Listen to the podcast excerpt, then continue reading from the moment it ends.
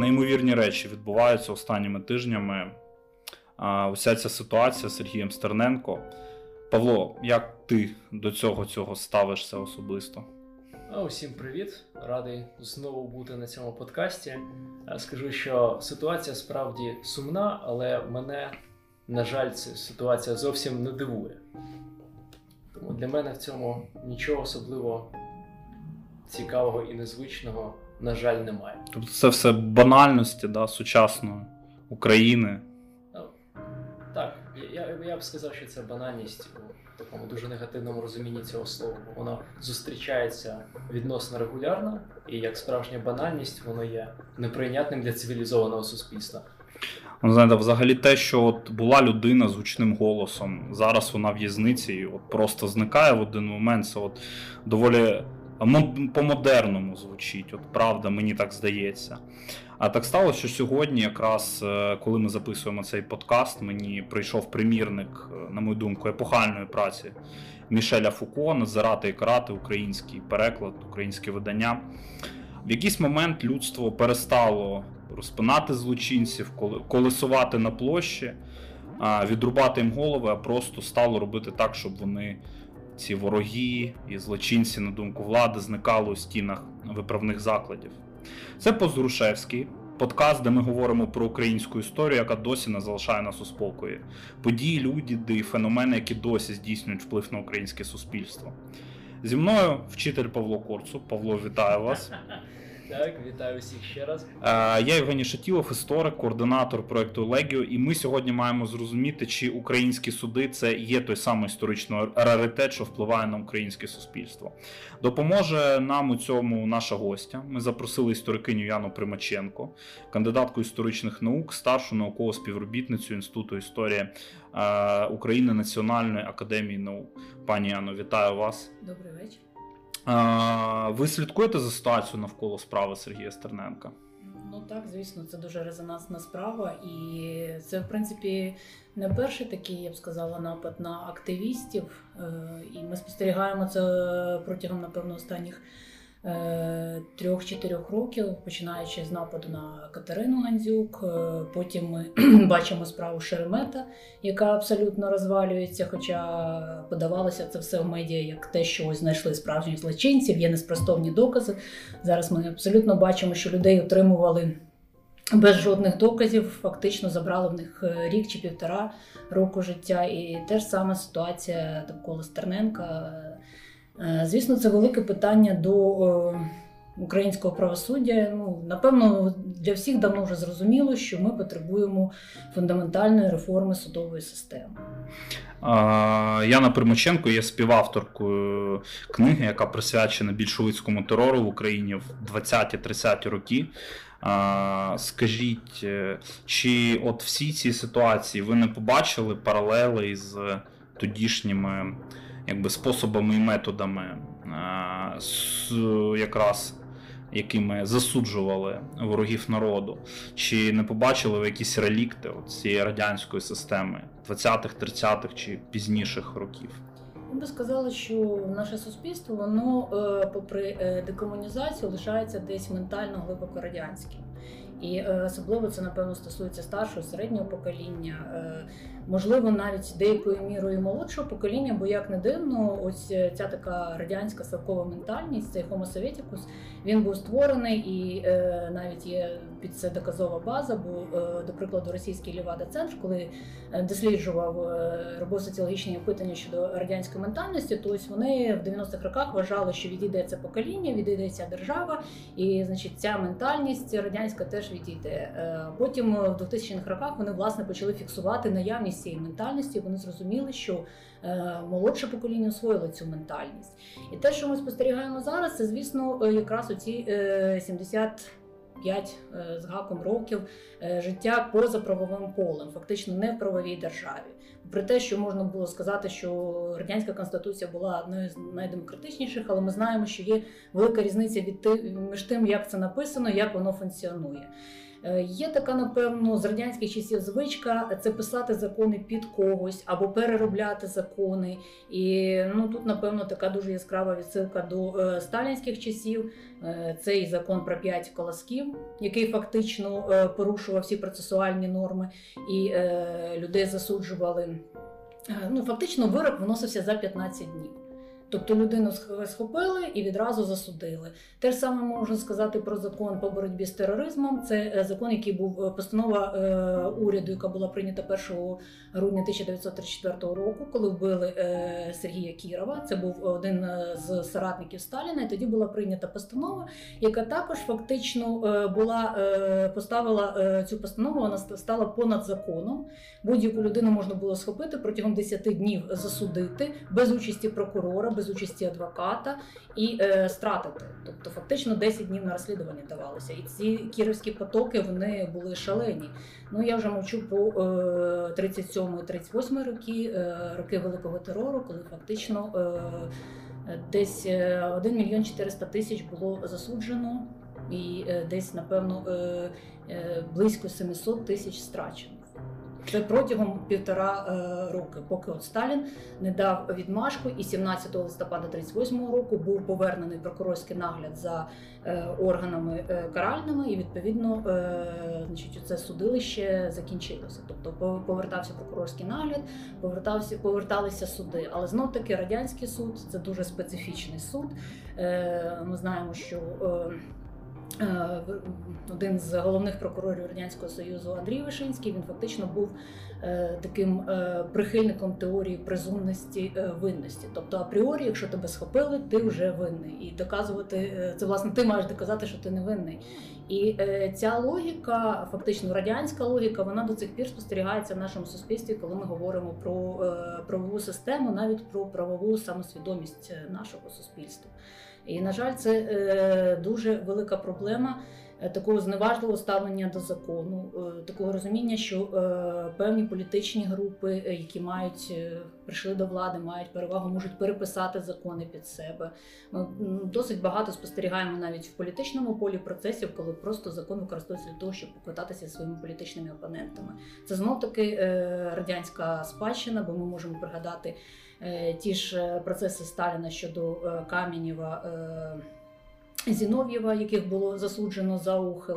Тобто це якраз от використання е, судочинства, використання е, законів для того, щоб карати своїх політичних опонентів, для того, щоб чинити масові репресії. І це от частина радянської правової культури.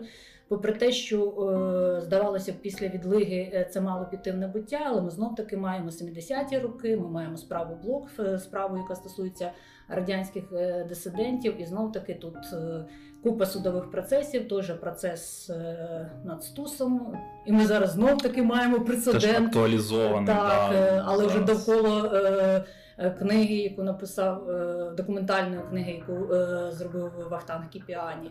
Тобто, ну тут напевно ціла така комплексна проблема відсутності і взагалі життя поза правовим полем. Це напевно треба цю культуру якось виховувати, і звісно, що треба судова реформа. е, Бо держава, суспільство в принципі підтримує те, що е, їй диктує держава. Це знаєте, як от коли казали, що як е, хто власне написав ці доноси, за якими стратили більшість людей під час великого терору. Писали сусіди, писали суспільство, але держава це толерувала. Якби держава це не толерувала, тобто суспільство, в принципі, в цьому сенсі пішло на поводу у держави. Вони побачили, що так можна, і почали так робити. Це прекрасно про це зазначав Сергій Кельчик в своїй праці про повсякдення киян е, якраз в роки завершення Другої світової війни, одразу після війни, що радянське суспільство навчилося блискучо вловлювати сигнали. Тобто вони бачили певний сигнал і вони робили, інтерпретували його, робили висновок, яку поведінку зараз буде толерувати держава. І це е, потім проявилося навіть роки нацистської окупації, коли вони так само приглядалися і чекали сигналу, і також реагували на ці от сигнали. Ми з Павлом до е, того, як е, прийти да, на за на запис цього подкасту, сперечалися, що а можливо ж це корні цієї судової системи, да, проблеми, яка у нас зараз є, лежить ще в Російській імперії.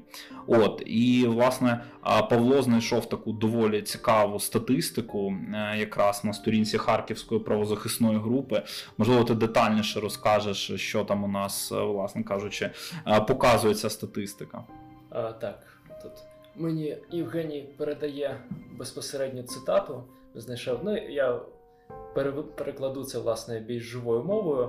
Е, Сторінка стверджує, що у сучасній Україні кількість виправдальних вироків е, менше 1%, менше половини відсотка, в той час як е, навіть у часи червоного терору кількість виправдальних вироків була близько 10%. І в Російській імперії вона була вища, а у е, сучасних західних країнах вона сягає 20-30%. То вони пояснюють це тим фактом, що цей спадок радянської системи, цей настрій на е, те, що весь процес, е, як ви вже зазначали, Презумпція винності. винності, Е, Апріорі ти винен вже. Ти нічого не зробив, ти вже винен. і адвокат тебе не особливо захищає, коли він взагалі є. І е, прокурор і слідчі збирають докази твоєї винуватості. І, власне, на цьому що вони ще не зазначають, але я вважаю, треба ще додати. Це ось цей математичний підхід до кількості, до планів, до ну, планів загалом. Вони в радянському союзі називалися. Що треба показати показові показники, е, що ви засудили е, таку-то кількість людей, і себто ви свою роботу власне і виконали. Тому е, я абсолютно впевнений, що такий же таке ж мислення зберігається у нас і нині. Оцим частково погоджується історик Уільям Фуллер. Я давно доволі читав його книжку, яка називається в російському перекладі Внутрішній враг шпіономанії закат Російської імперії. Він там концентрував увагу якраз на двох справах, які відносяться до періоду Першої світової війни. Це справа офіцера е, російської армії М'ясаєдова, який був засуджений у 1915 році за шпигунство і страчений, і колишнього міністра, е, власне кажучи, оборони да, сучасною мовою кажучи, Сухомлінова. І він якраз аналізує ці справи і показує, що, по-перше, бекграунд цих людей був використаний відповідно проти них. Да, там, умовно кажучи, у Сухомлінова була в, біографії ця співпраця з Місоєдовим певний час. А Місоєдова в біографії була, наприклад, полювання з кайзером Німеччини. Отак от сталося. І він був доволі хорошою фігурою для того, щоб, наприклад, на нього повісити там провал, який з російською армією стався у 1915 році. А, от і якраз він порівняв всі ці процеси з пізнішими радянським, тим, що була презумпція винуватості, тобто все подавалося так, що ці люди винні. Да, і в принципі процес над ними був фактично такою театралізованою виставою, да, і те він показував, що так вони от Я Дійсно. тут швиденько теж додам е, ще одну думку щодо цього цієї театралізованості, що якраз цікаво відрізняє радянську систему правосуддя в тому, що е, була ця практика написання пояснювальних е, листів, особливо здається, в 30-ті це було Це поширено. листи покаяння, Листи де в принципі людина каялася в своїх гріхах, обіцяла більше, значить, не робити. Так, і причому пояснювала, що я з, мал, е, з малого дитинства був частиною там якоїсь буржуазної змови, що там народився в сім'ї кулаків е, з дитинства. Е, мені насаджували ці буржуазні цінності. Так, це була ціла. Це справді питання, напевно, навіть якогось псевдорелігійного характеру, чи що, пояснювання цього свого внутрішнього гріха в таких термінах людини як людини. Власне, це здає, це страшно, і добре, що е, хоч цього у нас зараз немає. Ну, ми все ж таки живемо в іншу добу, але дуже цікаво, ви дійсно зазначили, що спадковість певних цих процесів, які відбувалися в Російській імперії, е, з уже такими процесами, які відбувалися в більшовицький е, період, період радянської імперії. Тут дійсно є певні нюанси, тому що дуже багато, скажімо, цих. Професіоналів, е, які працювали е, в царській охранці, потім працювало е, в ВЧК. Тому тут є певна спадковість. І звісно, ну ВЧК вони в них вже були розв'язані руки. Якщо подивитися на взагалі на ту ситуацію, яка відбувалася власне, коли більшовики прийшли до влади, Вони застосували момент мобілізації, але момент мобілізації він був актуальний для тих часів, бо відбувалася Перша світова війна, і фактично всі держави, які перебували в стані війни, вони намагалися мобілізувати своє суспільство. Вони застосовували певні обмеження, цензуру, тобто це був період е, військового часу. І власне більшовики теж використали цей мобілізаційний момент, оці всі інституції, оці всі засоби, які використовувала е, Російська імперія для того, щоб перемогти в громадянській війні.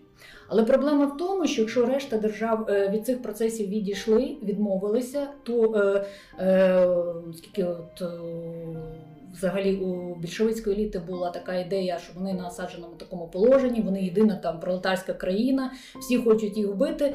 Е, значить, всі прагнуть напасти на цей радянський союз і знищити його. Оця ось і- концепція, ця ментальність такого садженої фортеці, вона призвела до того, що е, ці мобілізаційні ці е, процеси застосування цих репресивних е, заходів вони стали нормою. Тобто, фактично, е, все радянське суспільство жило на такому от е, воєнному положенні і в 20-ті, 30-ті роки, особливо в 30-ті роки, е, коли посилилася ця шпигуноманія, ці всі страхи. І це якраз от практики, практики військові, які йдуть з колоніальних воєн, з Першої світової війни, вони були застосовані, адаптовані в радянському союзі фактично для управління суспільством. І ну. До самої смерті Сталіна, до е, історичного 20-го з'їзду е, КПРС, коли е, сталінізм був засуджений, ці практики вони були актуальні. Тобто наступає вже певна лібералізація режиму. А, от, власне, про от, е, погонитву за кількісними, власне кажучи, показниками. А, от, е, наскільки я зрозумів, якраз великий терор, от, е, той самий, що припадає на 37-38 рік, а, якраз е, виділяють і актуалізують саме тому, що це було, було просто, ну, іншого слова не знаю, як вопіюще, да? е, таке беззаконня, фактично. Ну, да? там теж були квотні принципи. Тобто, Да, о. фактично, якщо ми беремо 447 наказ, який є от першим, який запускає е, масові репресії, потім вже йдуть національні операції, е, то там був застосований квотний принцип. Було дві категорії: тобто тих, кого мають стратити, і тих, кого мають засудити до виправних робіт. І були певні квоти, тобто було чітко сказано, що стільки людей маємо вбити, стільки маємо засудити. А далі, вже е, коли цей маховик почав працювати, то е, ситуація відбувалася, ну напевно, з одного боку абсурдно парадоксальною, бо вже з місць починали писати місцеві е, представники НКВД, що нам треба збільшити квоти по першій категорії. Нам треба розстріляти більше людей. Ми тут почали знищувати ворогів народу. Виявилося, що ваші квоти замалі, недостатні. І це знов таки проблема у цих. Е, е, Напрацювань ще часів громадянської війни в тому, що е, ВЧК і взагалі ОГПУ в 20-ті роки вони дуже детально е, фіксували е, всі неблагонадійні категорії е, населення. Оці е, спецобліки, е, ці картотеки, вони були просто масштабні. І коли е, почали Сталін почав розкручувати цей е, маховик шпигуноманії, е, то тут якраз е, номенклатура НКВД сказала: та у нас тут цілий списки ворогів народу, колишніх не- офіцерів, Ви не уявляли, да, та, яка тут ситуація жахлива Е, Так, місцях. і, і цю картотеку, ці всі списки, картотеки, ось вони вороги народу, вони тільки чекають, дайте нам тільки команду ФАС. І от, власне почав відбуватися е, цей процес. І Це знов таки питання е, знецінення людського життя. Тому що коли людина гвинтик, коли її можна отак от просто заарештувати за 15 днів розстріляти або за 10 днів розстріляти, то про яку правову культуру ми можемо говорити? А, ну дійсно, дійсно так і є. Хто хто тоді виносив ті вироки? Хто, як то кажуть, відповідав за ким? Да, судді то хто? Як це все відбувалося? Тому що наскільки от я розумію, це були величезні об'єми просто. Да? Тобто, ну от ми уявляємо, як зараз да, судочинство, тобто справи розглядаються роками, навіть не дуже е, ну, зрозумілі ми певні нюансами, все одно ці всі процесуальні нюанси дають їм там нагоду затягуватися на роки. От тоді. Просто треба було, я так розумію, вімкнути конвейер, як цей конвейер працював, і хто там за Ну, що відповідав. Власне, для цього і е, були вигадані позасудові е, форми винесення вироку. Це так звані двійки і трійки НКВД. Спочатку працювали двійки, тобто фактично е, е, так чи інакше всі накази формувалися на місцях, а завіряли списки на розстріл е, відповідно. Нарком НКВД Єжов і генеральний прокурор Радянського Союзу Вишинський. Тобто це така в Москві двійка, да? Це така от двійка. Так фактично на місцях складалися альбоми, такі альбомні списки з людьми. Їх визначали це перша категорія, це друга. Потім це все відсилалося в Москву і просто ставилися резолюції. Зрозуміло, що ніякого розгляду, нічого такого не відбувалося. Єдине, що якщо раптом виникало питання. По якійсь окремій е, персоні, особі, що там я не знаю, були якісь обставини, коли не могли визначитися в першу чи в другу категорію, тоді відправляли на особе совіщання НКВД, яке мало теж позасудовий фактично орган, який мав визначити, що робити з тією людиною. Я, оскільки займалася польською операцією, то е, ну, польська операція це наказ е, 485. Фактично вона була спрямована проти польської національної меншини. Не будемо забувати, що для е, Сталіна е, в період міжвоєнний дві такі найголовніші е, потуги це була Польща і Японія. І відповідно він боявся цього польського шпигунства, боявся японського шпигунства і боявся, і для нього бачення польської національної меншини це була така п'ята колона, яку треба було знищити. І от е, власне мені трапилися документи. е, е, Особова справа одного поляка. Це була вже людина поважного віку. На момент, коли проводилася операція, йому було е, польська операція НКВД, йому було за 70. Він працював в Києві на Київському ремонтно-вагонному заводі. І єдина його така провина була, оскільки в 20-ті роки відбувався процес коронізації, він організував польський клуб. Там були польські співробітники, і ось вони там намагалися культивувати польську культуру, говорити польською. І от починається 37-й рік, е, польська операція НКВД, і відразу в цьому побачили контрреволюцію, що це шпигунський заговір. Більш того, їм інкримінували у цій всій групі польській, фактично цьому польському клубі на заводі. Їм інкримінували не тільки е, шпіонаж на користь Польщі там і намагання там не знаю передати якісь е, радянські секрети, але їх ще звинувачили звинуватили в троцкізмі. Тобто, фактично винні і, і так чи інакше. Чомусь е, саме ось його такого, може, тому що він був старий і поважний, його обрали як на керівника цієї вигаданої, вигаданої групи. І е, досить швидко всіх засудили по першій категорії. В обвинувальних вироках визначили, що вони є однозначно шпигунами. А е, по ньому виникла така досить двояка ситуація. Спочатку його хотіли засудити по першій категорії, потім подумали по другій. Зрештою, е, вагалися, вагалися, винесли один вирок, другий вирок і відправили його на е, особове на особе совіщання НКВД, щоб визначити, що з ним е, робити, і його таки розстріляли. Але це трагічна доля людини вже поважної. е, В такому поважному віці, і звісно, що коли е, його допитували, ну на нього чинили тиск. Він, е, він сказав і підписав все, що було треба. Ну, можна зрозуміти, напевно, людину в такому віці. Але такий от абсолютний абсурд того, що відбувалося. Ось і фактично ці двійки е, вони е, досить швидко працювали як конвеєр. Але ситуація е, набувала все більше більшого масштабу. Фактично, все, усі ці списки вони йшли в Москву і. Прокурор і е, нарком НКВД не справлялися. Тоді вирішили, що давайте вже на місцях. І на місцях визначили трійки. До, трі- до трійки входили, як правило, е, місцевий е, голова осередку партії, відповідно, е, місцевий керівник НКВД і е, відповідно місцевий прокурор. Тобто І- жодного судді, да? ні, це по- абсолютно позасудові е, органи, які просто здійснювали правове свавілля. Але з дозволу і благословіння Сталіна.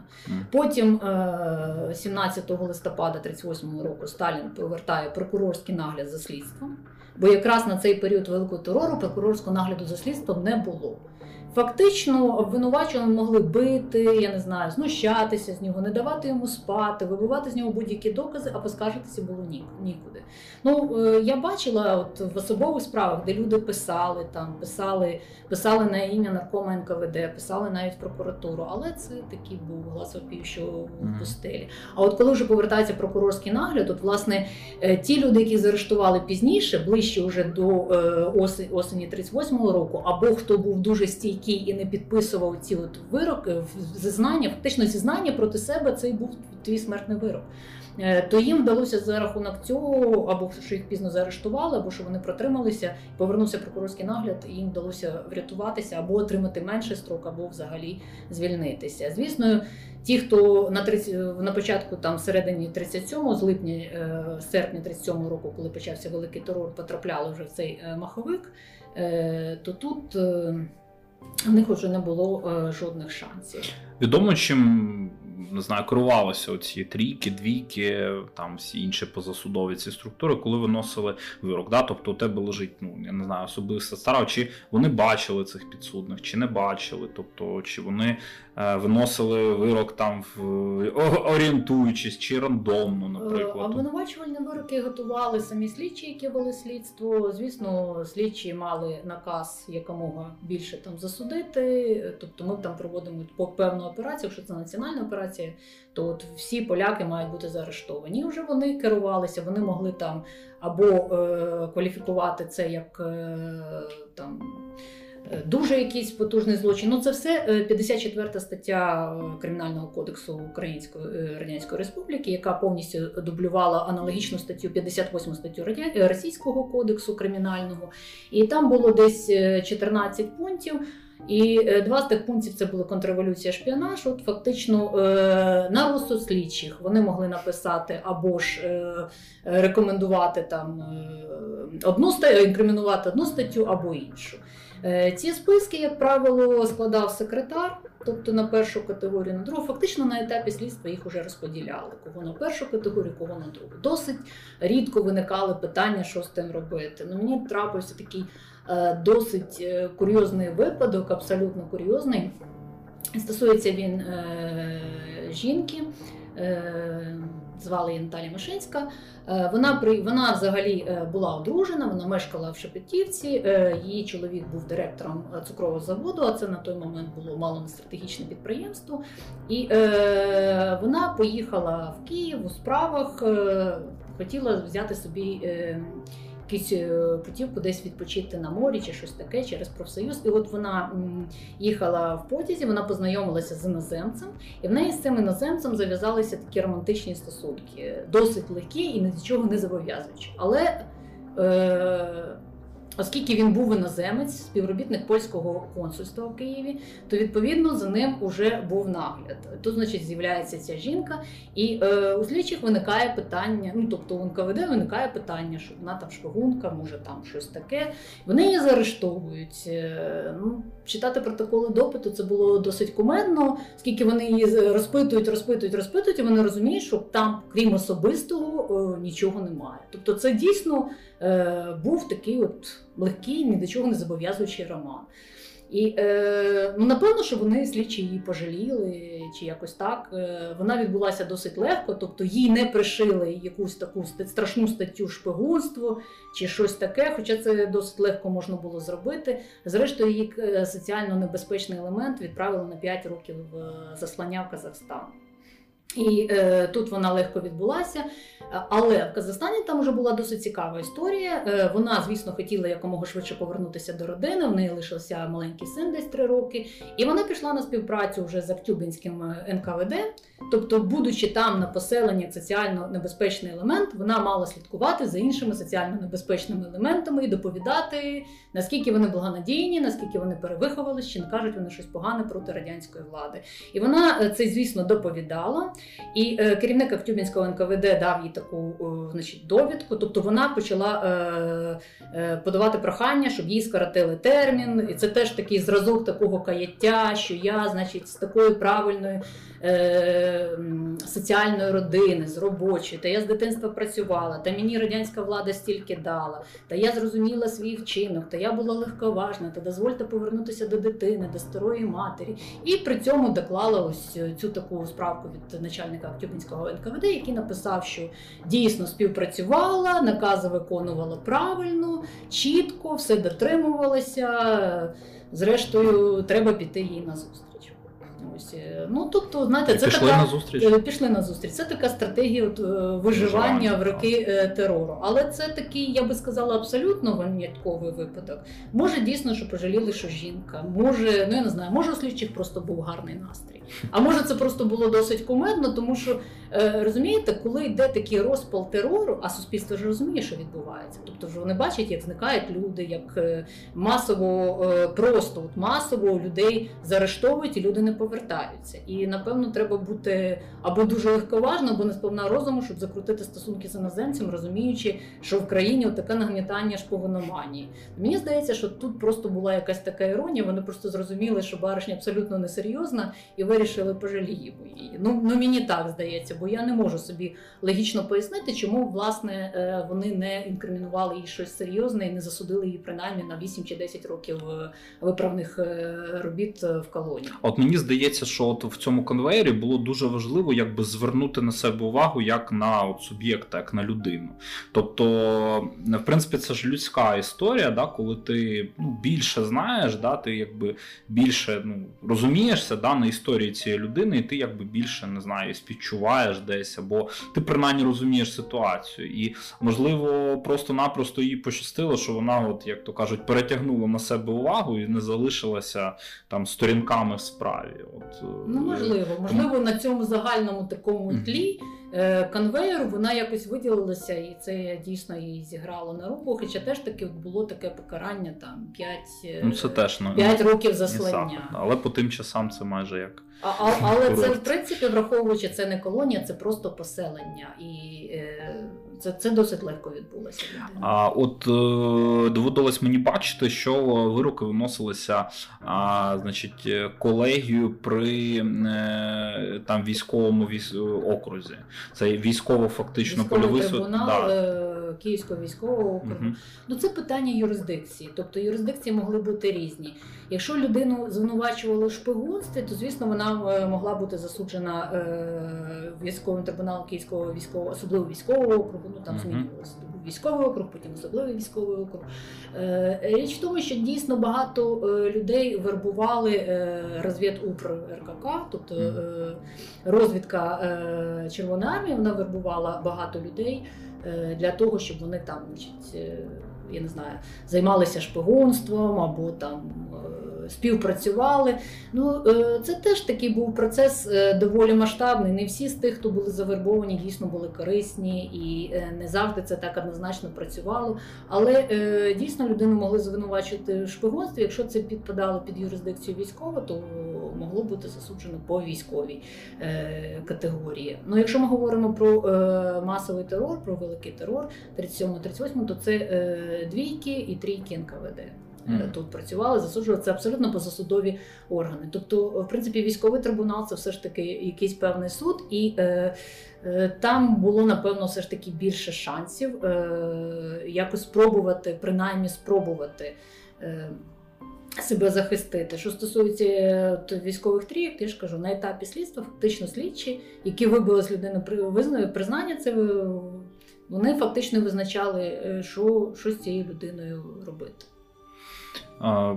Чи пригадуєте ви випадки, коли якраз на от цьому етапі знаю, розгляду справ трійками змінювалося першопочатково цей не знаю, вирок слідчих, да, оце резюме слідчого, не знаю, або, наприклад, е, в меншу сторону чи в більшу сторону. Тобто, це були такі факти? Е, Ну, якщо е, фактично, е, якщо можна так продивитися ось ці е, списки, а це, а це списки. Ми маємо ми просто Мгм. маємо списки прізвищ, е, досить такі короткі, е, зазначенням там якихось дуже коротких біографічних даних. В альбомах, принаймні в альбомах, які е, надсилалися, там був ще й склад злочину. Якщо вже сам е, список двійки трійки, під яким просто ставили резолюцію, то там. Е, Просто і значить, одна колонка це ім'я, потім короткі біографічні довідки, а потім е, або розстрілять, або е, там 10 років ІТЛ, справітельно трудових лагерей.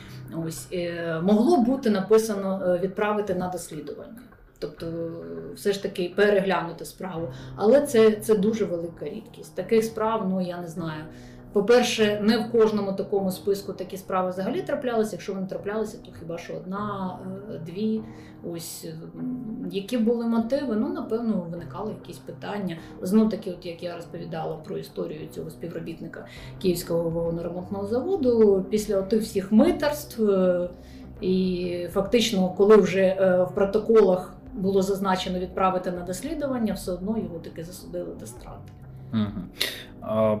Тут е, я думаю, що в цьому конвеєрі ну, безглуздо виділяти не знаю, якихось одіозних особистостей, да, фактично, тому що всі ну, виконували фактично одну і ту саму роботу, да, на них спускали на фактично. увазі Ну, такі, трійки, да, да, ну от е, і чи були якісь е, такі, не знаю, одіозні трієчники, які от відомо, що вони прям. А, Ні, це було Так. це абсолютно бюрократизована процедура була. Людям приносили папери на підпис. Вони не стикалися, вони не бачили тих людей, кому вони вносять вирок. Вони вже підготовлені списки, просто що називається підмахували. Мгм. От і все. Я не навіть не думаю, що вони ті, ті, ті списки прочитували. Ось вони просто бачили, пролистували на останній сторінці, е, ставили свій підпис. Що стосується е, Вишинського і Єжова, це абсолютно одна з ланок е, масових репресій. Це люди вищого ешелону влади. Що стосується е, простих номенклатурних співробітників, які входили в трійки, це знов таки така досить бюрократизована процедура. Це те, що потім ми будемо спостерігати під час голокосту. В принципі, теж досить така бюрократизована процедура, технологізоване знищення, технологізована, так. Так. І це якраз от е, трагедія епохи просвітництва, коли е, е, таке піднесення розуму, раціональності призвело до найбільш жахливої катастрофи в історії людства. І ми це спостерігали вже під час великого терору, масових репресій. Це теж досить бюрократизована, механізована така технічна процедура. Люди, які це здійснювали, вони. Е, Були досить цинічні, вони чудово розуміли, е, хто е, їм від... ну, тобто вони чудово розуміли, хто їм віддав наказ, вони чудово розуміли, що вони роблять. І це досить добре видно на, скажімо, уже процесах 39-40 років, коли судили самих уже виконавців, простих виконавців, коли змінилася влада, Єжова розстріляли, прийшов Берія, і Сталіну треба було зачистити власне тих, е, хто чиїми руками він робив великий терор. І це досить непогано видно по документах. Вони зараз ці опубліковані. Це документи е, партійних нарад і взагалі нарад співробітників НКВД уже після е, того, як закінчився масовий терор. Коли вони опинилися в такій ситуації, що фактично Сталін сказав, що занадто вони собі багато дозволили, фактично їх звинуватили в тому, що вони виконували наказ. Ось і це е, досить така, е, скажімо, цікава і неоднозначна ситуація. Е, я стикалася з е, досить одіозними слідчими. Е, такий був Самойлов Бесицький, який фактично був одним з головних слідчих, які е, займалися польською операцією НКВД тут е, в Україні, в Києві. Він, е, зрештою, сам був страчений вже після того, як відбулися ну, по закінченні масового терору. Ось, Тобто це абсолютно такі, я б сказала, цинічні люди. Більш того, під цей масовий терор потрапляли самі співробітники НКВД. От якщо ми знов таки беремо польську операцію, які досить детально займалися, то є багато прикладів, коли е, наявність там польської дружини або якісь там зв'язки е, з поляками, або те, що це був етнічний поля, е, поляк, попри те, що він працював в структурі НКВД, не обов'язково самому НКВД, це могла бути робоча крестьянська міліція, яка теж була е, структурою НКВД. Він теж е, фактично потрапляв е, під роздачу, що називається. Ну, до прикладу, ем, я бачила справу е, двох співробітників міліції. Які е, від початку були заарештовані власне за перевищення влади за фактор корупції. Вони банально просто перерозподіляли бюджет, який їм був е, виділений на, е, скажімо, якісь слідчі дії. Вони це був абсолютний фактор корупції. Але оскільки вони були польської національності, процесі після першого допиту буквально справа перекваліфіковується, і вони вже як польські шпигуни. Е, Потрапляють під е, наказ 485, і обидва були розстріляні. І їх абсолютно не врятувало те, що вони були частиною цієї структури.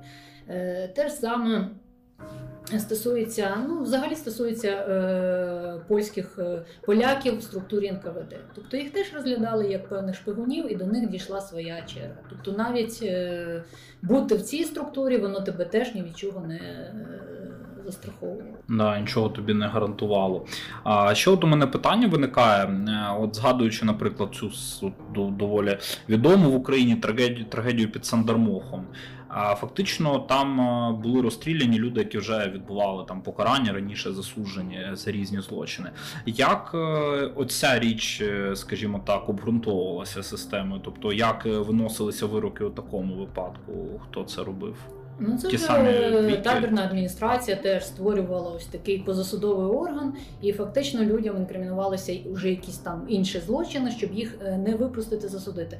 Там, е, що стосується Сандармоху, там була проблема в тому, що більшість е, засуджених вони були засуджені в 32-му, 33-му, 34-му і десь на 37-му, 38-му закінчився термін їх ув'язнення. А система їх відпускати не хотіла. Система далі бачила їх як потенційну небезпеку. І е, в цьому плані е, були створені ці табірні е, трійки, які фактично засудили і розстріляли. І ми можемо бачити аналогічну ситуацію в Росії, вже в сучасній Росії. Це ситуація з Ходорковським, який був колишнім власником ЮКАСа, якого е, Путін засудив до одного терміну, а потім він вже перебуваючи в в'язниці, отримав ще один термін. Це абсолютно по-радянськи. Тобто йому там щось знову інкримінували, і фактично там вже в'язниці засудили. І ну ми знаємо, що він вийшов е, з в'язниці завдяки е, зусиллям Помилуванню, фактично. Ну але це був міжнародний Ну, тиск. звісно, да. А так би він сидів і Ну да, попри те, що загальновизнані принципи права, наприклад, не визнають перегляду справи да, зворотньої дії, якщо покарання погіршується, да, тільки якщо, наприклад, зменшується його об'єм. Ну але як то кажуть, всьому все можуть королі, да, все, все це в принципі можуть а, прокручувати. А от якщо ми говоримо про ці ці жахливі позасудові органи, да, які засуджували людей, фактично не розглядаючи по суті їх справи, то це відноситься тільки до цього сталінського періоду, після там тисяч після от 20-го з'їзду, про який ми згадували. Ситуація змінюється у контексті радянського союзу, чи е, вона просто трансформується, і все, все це насилля воно стає, скажімо так, менш е, масштабним. Ну, мислення то лишається. Позасудових уже таких, звісно, екстремальних випадків не було, але ж ми розуміємо, що суди ці були абсолютно ручними. Ми можемо сказати, що всі судові процеси над е, е, членами УПА і ООН це е, в принципі е, зрозуміло, що ма- мали е, потенційно один вихід 25 років ув'язнення. Знов таки е, 25 років в 47-му році, ну напевно, в зв'язку з війною, з дуже великими втратами е, демографічними.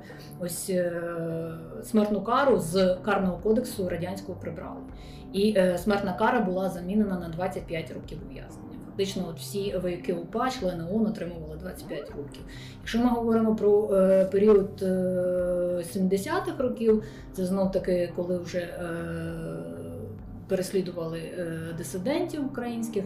Е, Це знов таки справа Стуса, напевно, найбільш такий яскравий приклад, де адвокатом був Медведчук, е, частина цієї системи, і фактично адвокат абсолютно ніяк не захищав. Тобто вирок уже був судді вже знали, який винести вирок, попри розгляд справи. Це було абсолютно очевидно. Е, да. І, власне кажучи, в чому головна, не знаю, проблема сучасної української судової системи? В тому, що вона е, по суті своїй в певній мірі дублює от радянську, оцю, як ви думаєте. Тобто, це от такий спадок, і чи українська система має геть ну, інші проблеми, і вони йдуть не від е, тих подій і всіх тих процесів, які відбувалися до 91-го року. Ні, ну це однозначно те, що ми успадкували цю систему, вона погано реформована. І це, по-друге, відсутність правової культури на всіх рівнях. Тобто правової культури е, немає е, навіть в правоохоронних органах, будемо відверті. Скільки ми маємо е, ситуацій, е, коли е, ну, от, з тією ж Врадівкою це вже був просто такий скандал, який вийшов назовні, але таких ситуацій досить багато. Е, Тому і це відсутність правової е, свідомості на всіх рівнях, е, на всіх щаблях українського суспільства, від еліти до фактично і простих громадян. Ну, ми досить часто чуємо таку думку, що Сталіна там треба, бо треба твердоруку, або ми хочемо, щоб нашого опонента, або той, хто думає не так, як ми, от його треба там покарати. Розумієте, але це в принципі таке радянське десь е, мислення, коли ми ну як люблять жартувати, що я хочу закон, е, що я хочу закон для всіх, але якщо мені треба, щоб кум порішав. Ну це якраз от е, ця інерція радянського мислення. І це теж неготовність, напевно, десь міняти щось і в собі. Ну, на певні процеси треба час. Фактично, 70 років правова культура, правосвідомість вона знищувалася на всіх рівнях. І ми, напевно, за 25 за 30 років не можемо прийти до нового результату, тим більше, що у нас немає докорінної реформи. Тобто тут е, проблема і структурна, і проблема, напевно, ментальна. Угу. У нас е, в одній з розмов з моїм товаришем він вжив такий, таке порівняння. Він сказав, що правоохоронні органи на території України це радянська окупаційна влада. Та? Тобто це якісь органи, які дісталися нам у спадок, і от вони є, і вони досі нас, як то кажуть, наближують до тих реалій. А з, е, власне кажучи, чи можна суди назвати в такої ж в такій же мірі такою окупаційною владою? Ви, до речі, ж е, для Лікбезу писали багато статей. У нас бракілегіолекція навіть ваша була про от, е, руський мір, як от таку суть, да, як таку систему. От е, якраз такі, чи є. Ну, ці суди, е, такі, от, да, які виносять е, вироки заздалегідь, написані частиною цього якраз руського миру. Це теж щось таке от фундаментально визначальне у цьому от такому мікрокосмі, чи ні? Ну, це напевно аспект такий авторитарної влади. Не можу сказати, що це просто аспект е, руського міру, бо руський мір це більше про е, е, російську культурну ідентичність, яку намагаються накинути, і е, за рахунок російської культурної ідентичності просувати свої ідеї. Тобто тут ми маємо спадок е, авторитарний, е, спадок авторитаризму, і він е, притаманний не тільки радянському суспільству, в принципі, і напевно ми можемо подивитися ті ж Філіппіни, де є така авторитарна там якась влада. Е, Ми можемо подивитися, наприклад, Угорщини, де є там теж е, зараз прояви такої авторитарної влади. Фактично, е, це прагнення верхівки еліти зробити, напевно, суди підконтрольними собі, бо це, ну, це напевно дуже зручно. Можна розправитися з опонентами, можна повирішувати якісь свої проблеми. Тобто базовий принцип демократії це розподіл влади, це три гілки влади. Вони мають бути незалежні. Ну поки що у нас не дуже вдається з тим, щоб українські суди були незалежні. Ну це і питання реформи правової свідомості політичної волі. Знов таки політичної волі. А ми бачимо, що напевно є брак політичної волі, щоб е, робити цю реформу. Звісно, це, е, це безперечно радянський спадок е, тоталітарної авторитарної культури. І масових репресій, і дійсно це питання, напевно, осмислення цього досвіду, бо ми не дуже його осмислюємо. Е, Можна сказати, що на, початку 90-х була дуже така велика цікавість до цієї теми. Зараз, напевно, вже менша цікавість, і напевно немає такого глибинного розуміння тих е, проблем, з якими ми зараз стикаємося. Ми, якщо повертатись до початку нашої розмови, і Павло, і ви багато говорили про видовищність, певну, як частину цих радянських показових процесів. Да? Тобто, це ну, мало бути певним таким спектаклем, да, який люди дивилися, і де засуджували учасників оцих от хімерних зимов, організацій. Як ви думаєте, чому зараз українське судочинство навпаки е, прагне відійти від цього? А, От навпаки, прагне швидко, от як в цій самій ситуації з Сергієм Стерненко, яким ми згадували. Тобто машина блискавично спрацювала, фактично, як то не давши і розкачатися навіть. Тобто, навпаки, є е, певне таке от е, прагнення вирішувати все за закритими дверима, без публічного розголосу і якомога скоріше. Гроші люблять тишу, як кажуть. А ви погоджуєтесь? ну все ж таки ситуація змінилася. У нас вже є громадянське суспільство, є частина людей, яким не байдуже, які відстоюють це. І напевно театралізоване дійство або затягування процесу призведе до зворотніх наслідків. Тобто е, в тоталітарній державі можна організувати показовий процес, і можна це зробити так, як розгорнути це так е, і зробити це так, як хоче влада, як хоче це влада. Е, В демократичному суспільстві все ж таки ми живемо в Україні в демократичному суспільстві. Хай наші інституції не досконалі, хоч у нас там є купа проблем, але у нас е, все не так однозначно. Нас не можна нав'язати певний один дискурс, і напевно це з цим і пов'язано. Тобто швиденько це все закрити, щоб не розкачувати ситуацію. А в сучасному суспільстві дуже багато інформопривидів, і один затирає інший. Тобто, ми сьогодні, оця подія, вона як вибух. е, Завтра десь трапився землетрус, або там не знаю, почались пожежі в Австралії, і знаєте, так бах, і всі переключилися рятувати коали кінгуру. Тому е, це теж такий феномен того, що відбулася інформаційна революція. Ми зараз живемо вже в інформаційному суспільстві, і ем, зараз ну напевно важко тримати фокус уваги людини на чомусь такому глобальному. Ну от навіть ми можемо вже подивитися, що тема коронавірусу, яка була дуже сильно так інформаційно, медійно теж розкачана. Ось е, вона вже не викликає такого резонансу, як вона викликала, скажімо, рік е, назад. Ну тому що е, будь-яка інформація, будь-яка новина, будь-яка ситуація вона викликає певну втому і вже немає тієї реакції. Тому, коли ми говоримо про якісь резонансні справи зараз, це звісно певні побоювання е, суспільної реакції в Україні. Ми бачимо, що напевно в Росії ну в Росії зараз ми теж спостерігаємо, що влада вже не настільки потужна Путіна. Вони теж не е, прагнуть якихось таких показових процесів і інформоприводів е, дуже таких великих, які при, приковували увагу. Так, власне, справи стають резонансними виключно за рахунок суспільства, яке на них активно реагує. Так. То уряд не спускає. Ну, в тоталітарних умовах ще існує ідеологія, до якої можна прив'язати в рамках структури, якої можна вписати всю цю історію, яку намагається подати суспільству на показовому процесі. А у нас ідеології немає, тому і ні в який наратив це і не впишеш. Ну, у нас е, є, напевно, десь таке розуміння. е, Українці люблять зраду, то напевно у нас є оце розуміння, таке глобальне, яке визначає все. Тобто все, все можна визначити десь е, е, зрада перемога в, цих двох е, полюсах. Але це знов таки питання, того, що ми живемо в такому дуже насиченому інформаційному світі, і напевно таке, таке от кліпова така реакція на, на події. Власне кажучи, суди недосконалі, українське суспільство теж недосконале, і нам нічого не залишається, як прагнути до досконалості і працювати над правовою свідомістю і взагалі критичним мисленням, да, і певним таким плюралістичним сприйняттям усього навколо.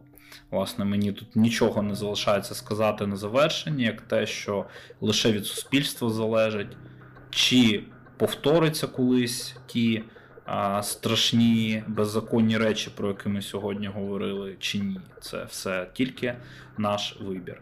Це подкаст Позгрушевський, де ми говоримо про а, Україні події з української історії, які досі не залишають у нас у спокої. Сьогодні зі мною був мій, мій співведучий Павло Корцуб Так, всім дякую, що послухали. і е, Яна Примаченко. Вам дякую, що ви до нас сьогодні прийшли, і дякую за цю чудову розмову. Дякую, що запросили. Побачимось, до нових зустрічей.